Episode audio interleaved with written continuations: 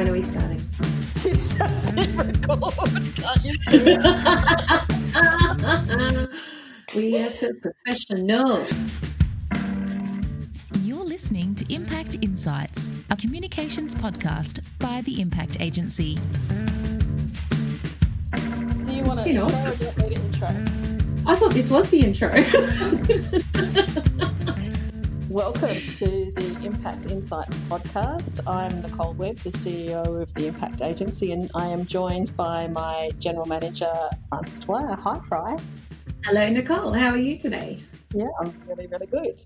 Um, Good. We've been having a bit of a giggle and had a, um, struggled to kick this uh, podcast off today. So we're going to try and be a little bit more serious because we've got some things that we want to get off our chest today, particularly around um, leaders behaving badly, CEOs doing things that perhaps um, they shouldn't be doing and certainly shouldn't be doing it in some, in some certain circumstances. Mm. So, the, something that's been bothering me for a while now is um, the lack of presence or communication from CEOs, and this this was leading into the pandemic before the pandemic even hit, but even more so now during the pandemic. I feel like we need to give our leaders, um, you know, the Dan Andrews of the world, you know, and and, and Gladys, a, a leave pass from um, like from what they're saying and what they're doing. They've they've been nobody has ever experienced what we're going through at the moment. So I feel like our leaders need to be forgiven if they Mm. make mistakes, if they say the wrong thing. But CEOs are, um, you know, they've, they've, they've lived through crises before. The pandemic is extraordinary, Mm. but in the lead up to the pandemic, we weren't even hearing from them. So I guess what I wanted to talk about in a roundabout way, because I feel like I've gone around one big circle, is, you know, should where should CEOs be? What should they be saying? What should they be doing right now? Absolutely. I think you make a really good point. There's a there's a bravery in speaking and in partic- like I guess from a government leadership perspective, they have to be at the front line and they're answerable to the public every single day.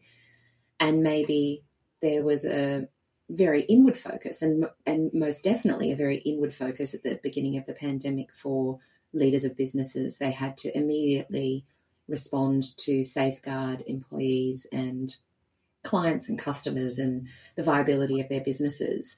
Um, but as we've moved through um, the last six, seven months, we are starting to, you know, we're very much in a in a mode now where you can't just bunker down. You can't stay bunkered down. That's not a strategy. And you make the really good point that it's not as though we had visible leaders that were living the values of their organizations outwardly prior to pandemic. In fact, if they were miss- many of them were missing in action then too.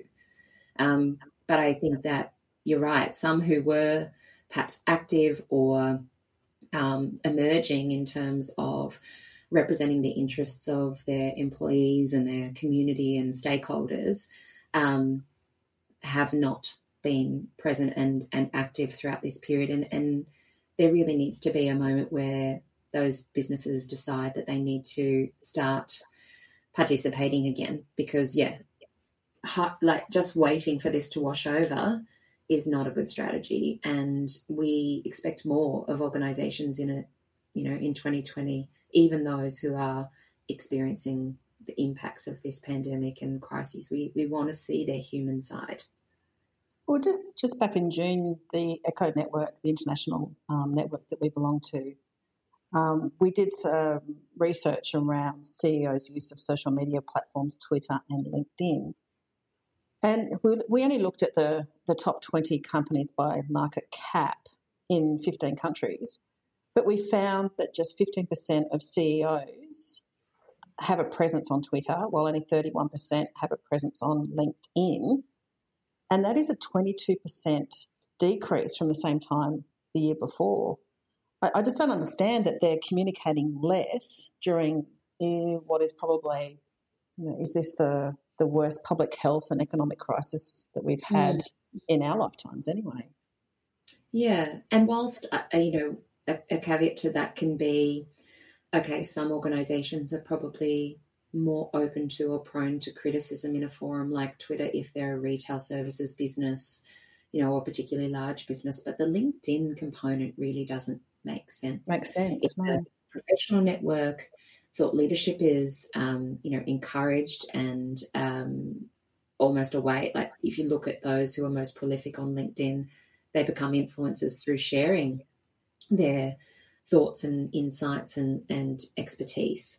So it really makes no sense from that. For, and, and to me, one of the themes that emerges from that is just control and compliance and control and compliance and pull it in rather than stick your neck out.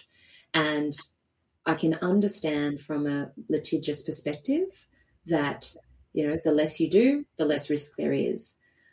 But from a growth and from a brand loyalty perspective and from an opportunity perspective in acquisition of clients and employees and stakeholders that align with your values and see you as more than just bits and bytes or products and services. They see you as true partner or um, something of true value in their lives.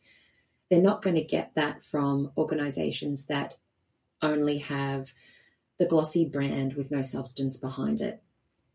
And study after study shows us that the brands that are sticky and the ones that endure, particularly in times of crisis, are those that have an emotional connection and align with the values of their customers and the values of mm. their employees. So if you're not living those outwardly as well as internally, can you really say that they are your values if you're not speaking to them and representing them um, and you're just there for the bottom dollar i don't know that that is what that we expect of our top companies. You know remembering that this is that we're looking at the upper echelon of organizations in every, in in 40 35 countries around the world that we looked at in that study with our affiliate partners. Um, you know we, we expect more of that top end of town or at least I, I expect more from that top end of town. We yeah, should. Yeah, yeah. Just a, just some clarification. We um, the study was only on fifteen countries of the of, of the group um, participated. But what you know, I just don't understand the um, the CEOs and out of twenty CEOs in Australia from uh, the top twenty market cap companies that we looked at, only nine have LinkedIn accounts, and that was down from thirteen from two thousand and nineteen. I don't understand why why the drop? Why why, for example, not there's only nine out of the twenty in the first place, but you know why drop from thirteen from the previous year? I I don't know why why why they don't see the benefit of communicating and being transparent and so one of the um, CEOs that is very very vocal and and has um, great engagement um, is Andrew Penn, the CEO of, of Telstra, he has 43,300 followers on Twitter and just almost um, 80,000 on, on LinkedIn. He also registered the most posts relating to COVID um, over the last, what was up to from March till June. Mm. Um, and it, he, he, uses both the platforms, and it, this is, you know, true leadership. He shows empathy um, in his posts, and he's also not shy of supporting social issues. He's spoken out um, about or in support of the climate crisis, and he also um, posted about the Black Lives Movement. He's um, an extraordinary CEO, regardless of what people think of Telstra. I know mm. I even noticed um, people who made complaints directly to him, he would take them to you know the customer service team. He wasn't uh, um, afraid of shying away from that at, at all. Um, outside of the study, one of my favourite CEOs is, is Alan Joyce. I know um, he's probably not um, the flavour of the month post job cuts yesterday and looking to outsource some jobs. Um, but needless to say, he's he's always worn his heart on his sleeve. He's always um, shared um, personal accounts. Mm. He's always um, shared uh, staff communications on his LinkedIn. He's not he's not on Twitter. He's only on LinkedIn. Mm-hmm. Um, I just think, from from my point of view, he has all the hallmarks of a, of a great leader.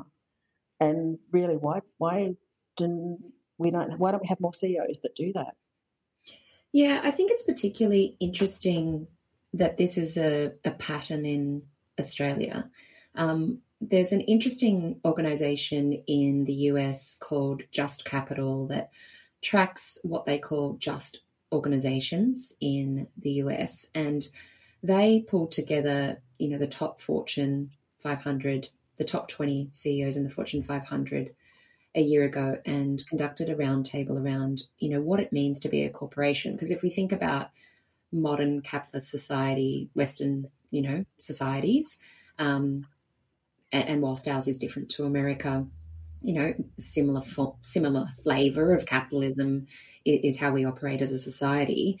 And you know, the original definition of a corporation was about was pretty simple. It was like one sentence, and it was about delivering returns to shareholders, essentially.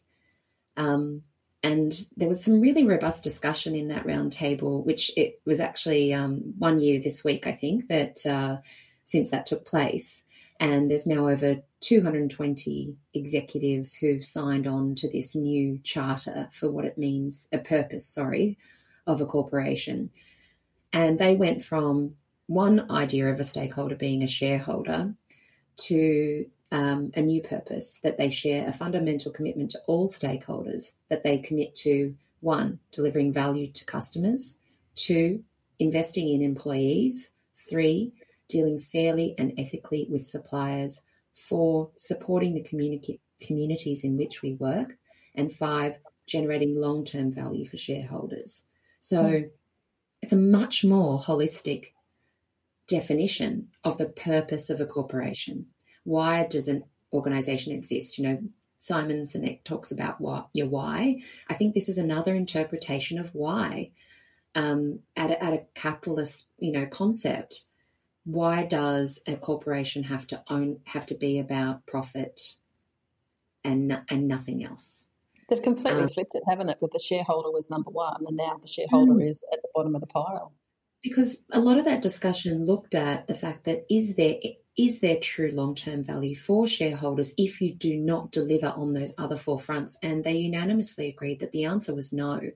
That if you were a detriment to society in those other areas in the way you treated your employees, in um, you know unethical supply chain. Um, if you destroyed the environment and community that you operated in, then there was no value to shareholders in the long term because shareholders are ultimately members of the community, or maybe they're also employees, or maybe they're customers.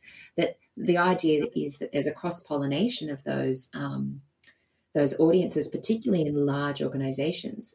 Earlier, you spoke about Andy Penn and Telstra. Telstra is a prime example of an organization where there is a cross pollination of audiences. You you know the likelihood that someone goes for a job at Telstra and also has some form of service delivered by Telstra is pretty high. Um, the likelihood that they invest in Telstra either you know consciously on the share market or somehow through their super also pretty high. Once upon a time, maybe you had one message to deliver at the AGM, a different message to deliver internally, and something else altogether externally. But that concept, you know, disappeared well over a decade ago, if not longer. Um, you can't operate in silos. You've got to live your values consistently across all fronts and considering all stakeholders this is do what. Think, do, you, do, you think it goes beyond the um, living the values of the organisation, but you also live the values of who you are as a CEO as well, and and how do how do you connect those two? How do you connect a value the values of an organisation with your own personal values um, as you as the CEO? Yeah, you make a really good point. It has to be authentic. I mean, mm.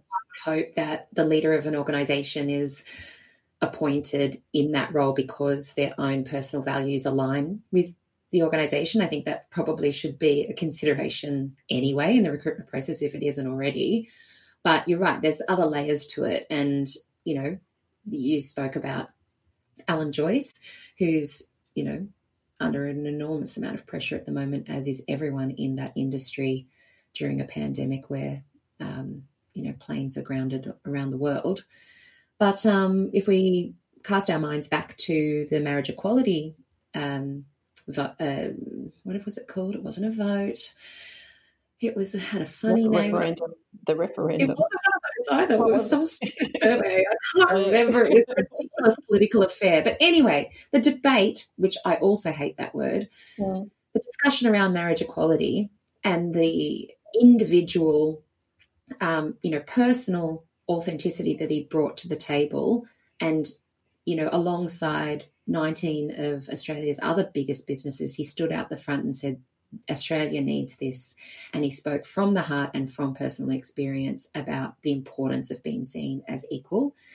And that is so powerful and and brave and and something to be something to be celebrated. And we see it also from brands. We see some incredible work from brands, brands that are registered as B Corps that are doing good as well as achieving good um, and delivering good returns. It can be done, it doesn't have to be an anomaly. And even an organization that is perhaps, you know, not. Um, not championing some new green technology. Like it really, even a, a very, very um, traditional business can still have authenticity in the way they lead externally as well as the way they lead internally. Yeah, just back just back on Alan Joyce too. He donated a million dollars of his own money to that Yes campaign, right? He he was backed by the Qantas board, and he sought you know he sought the views of major shareholders and staff and customers before he made his stand. But Mm. you know, as an openly gay CEO, it was it was true to him. That was also true to the to the organisation for which he works. Yeah. There's got there's And- got to be more of this. There's got to be more. We've got to we've Yeah. got CEOs have to step up and and and and, and embrace this. And there's a full spectrum, you know, like I think that, you know, a notable CEO activist that comes to mind for many Australians would be Mike Cannon-Brookes. He's not afraid to stick his neck out and really put his money where his mouth is when it comes to taking climate action.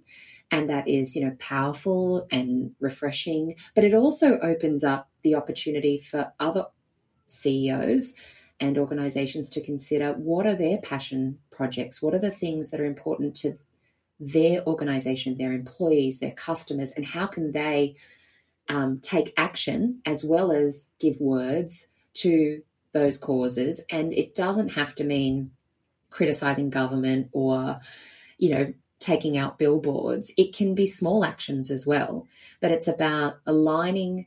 Making your values and aligning your purpose with how you communicate. Because I think those two things are often thought of as HR exclusive and, and, and people exclusive and very internal concepts. Um, but the organizations who are doing it well are doing it on all fronts. And that lens has to be brought to communications for that true. And, that, you know, we've come so far from the concept of CSR, right? Which was a nice to have. You know, we ran a fundraiser, we did a marathon, someone climbed something, and we raised this much for charity. Now, I'm not denying that those things are fabulous and important, but tokenism is not what society needs and has to be meaningful. Yeah, the um, 2020, I think Australian bushfire crisis, Mhm. climate crisis, COVID, Black Lives Matter, Black Lives Matter um, movement. So much, so much there that CEOs could have got behind and supported and and and done it authentically. On the flip side of that, I think that you know the banks have done a, a pretty impressive job of in offering quite helpful and generous packages to customers, and I feel that they've been quite human. You know, we've talked about a few of those campaigns in earlier um, iterations of our podcast in earlier episodes, but you're right. The one thing that maybe was missing from some of that was maybe the brand spoke well or the package spoke well, but it would have been really lovely for us to also have seen the leader speak to those issues, um, which wasn't always the case. And look, I'm not. I'm not completely naive. They've had a busy year.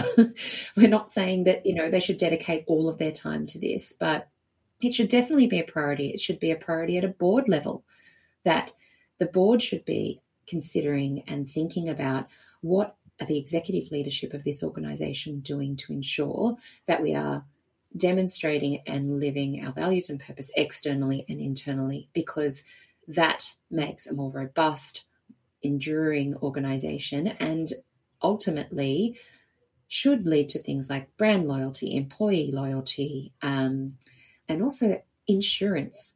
I often um, talk about this brilliant campaign we did years ago. Remember, with one of our clients, we worked with um, an insurance company. And I remember we did a, a, project around flood mapping, and there was all this new technology that had identified areas of concern and it sort of rerouted where some of the areas in various communities were of higher risk of flood or lower risk of flood. So some people's premiums were going to be going up and some were going to be going mm. down. So rather than just hitting this in one go, there was a whole community consultation process. There were meetings with council, with mayor, mayors, um, and there was, you know, um, customer service liaison, and there was, a, uh, you know, a lot of notice. And at the time, it was seen as something really dry and not by us.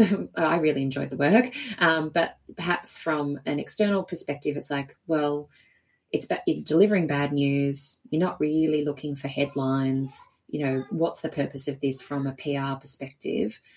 But then the Queensland floods happened uh, about 12 or 18 months later. And because of the work that that particular insurer did and their incredible policies of support of their um, customers, they were the only insurer to not be completely vilified and, and with their fingers pointed at them in terms of, you know, is that, can you hear that? It's, it's Bradley. Yeah, children, children are home from school and daycare. That's one. That's my youngest in the background. He's just come home from daycare, and they decided to open the door mid podcast record because that's what working from home life is actually like. And I lost my train thought, but essentially, um, it was they were basically in a position where um, both media and stakeholders wanted to turn to them for guidance and advice, and they were seen as um, you know a really positive. Um, res- had a really positive response and a really ethical organisation in what was a crisis. So, Fred, do you think it's too late to change. If you've been a CEO in a role for a long period of time, do you think that you can be, for want of a better word, an activism? You know, look to what your true values and what your core purpose is in life personally and marry that up with what the values are within the organisation that you work for. Is it too late to to put those two together now if you've been in the role for a long period of time. The, the reason why I'm, I'm thinking this, I know when new CEOs come in, they perform better because they take an outsider's view of the business. They've got no legacy bias, and they're willing to take some, you know, some pretty bold steps to shake up the established way of thinking. So I'm just wondering if you're a CEO and you've been in that role for a long time, can a leopard change its spots? Can can you uh, take this activism kind of approach yeah. to life? Well, I think as a cynical optimist, I'm going to say yes, but not exclusively yes. I think that some can.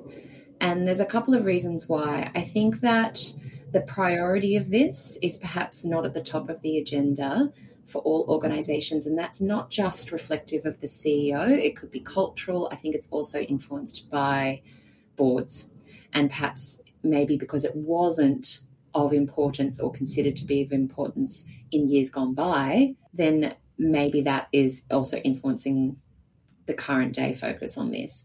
The second thing is that I think all of us are capable of growth and change. I think that um, a lot of challenging and, and, and, unprecedented things have occurred this year. Um, all around the world, we're experiencing very different um, versions of the pandemic across the country and trying to be empathetic and understanding of all of the things that are going on in other people's lives right now. And one of the things that I've been thinking a lot about this year is it's not about right or wrong or which camp you're in, but rather whether you're open to learning and open to changing your mind on something. Um, be open to changing your mind as opposed to someone just is a great activist or naturally puts themselves out there. I don't think that I don't think that many executive leaders are going to naturally fall into that camp without direction or recommendation or maybe just permission. Maybe it's about the executive leadership team backing them and supporting them in this decision um, rather than them sort of leading the charge from the front. I think it's even more powerful if there's a collective decision to do this versus an individual one. So the Mike Cannon-Brookses of the world who are, you know, the founders of the organisation, um, different model, for example, to right. um, a CEO that's um, hasn't founded the organisation and needs to report yeah. up to a to a board who may be more conservative than they are.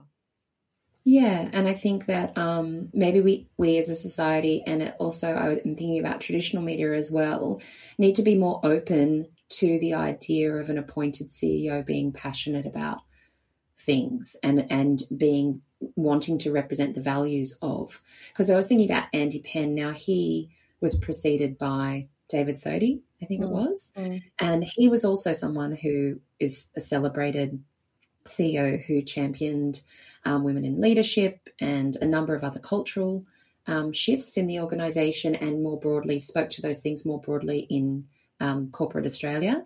So I think that maybe in part Andy's ability to be in that top 20 um, in terms of his participation in external communications in Australia is because of the culture of the organisation and what came before. So, not being afraid to be the first is is what I think our leaders need to think about. It seems to be a combination of what the CEO's values are, what the company's values are, and what the consumer, the client, mm-hmm. um, values are as well, and and putting them all together.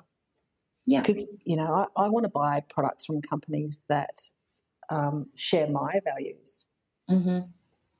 You know, Modibodi that we do work for, love, love, love working for them right? because I share their values. They're they're about um, putting women first and being bold, and you know, look at look at impact. We're all we're all women, mm. and certainly put women first within our organisation too. So that's kind of my personal values the, the and, company's and, values and then you know those yeah you know, that's right. it's all three layers exactly. And and that's what it's about. It's not it's not singular. It's not just the corporation or just the leader or just the customer it's about stitching all three together and also not being afraid of not being all things to all people i think that that's something else that might be holding some organizations back from taking a stance on issues of importance to their customers is their concern that if they do, then a percentage of society, or maybe even a small percentage of existing customers, might not be in that camp. But the brave brands and the brave organizations do it anyway because they know that there is a greater importance than you know being all things to all people and just thinking about maximum um, profit irrespective of value alignment.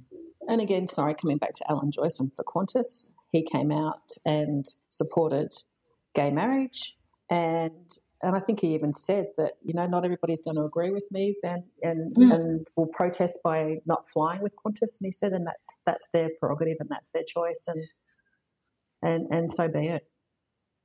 Yeah, I think um, perhaps it also links to this concept that we're a bit afraid to disagree that there's been this division. We talk about the divided states of America and the division between the right and left, and all those sorts of themes that are happening around the world. Um, it's it perhaps it's also that that we're not we're a little bit afraid of disagreeing or having different perspectives and different points of view. Maybe they're afraid and they just want to play it safe. So I agree. I think yeah. definitely. Well, there's lots we can talk about. I just um, I'm writing a blog at the moment. It's, it's CEOs, where the bloody hell are you? Um, so we'll, we'll share that. Are you talking particular person there? I feel like it's a catchphrase that links to another leader of the nation, maybe. no? no, no, not that one. No, no, just just generally, just generally about CEOs. But, um, yeah, so that, we'll share that on um, on our website www.impactagency.com.au Um, so please have a read, um, give me some feedback, tell me what you think. But um, in the meantime, we're going to wrap up this podcast for today. So I am Nicole Webb, the CEO of the Impact Agency, and I have with me Frances Dwyer, General Manager of the Impact Agency. Thanks for bearing with us today. Technology and all sorts of fun things in the background today. Yeah, I, I, can't say that we've done half an hour because we've had so many interruptions. So if it doesn't, if it's 20 minutes, half an hour, I have no idea how long it's been. But, Biggest um, edit job ever. Everyone stay safe and um, we'll talk to you again soon.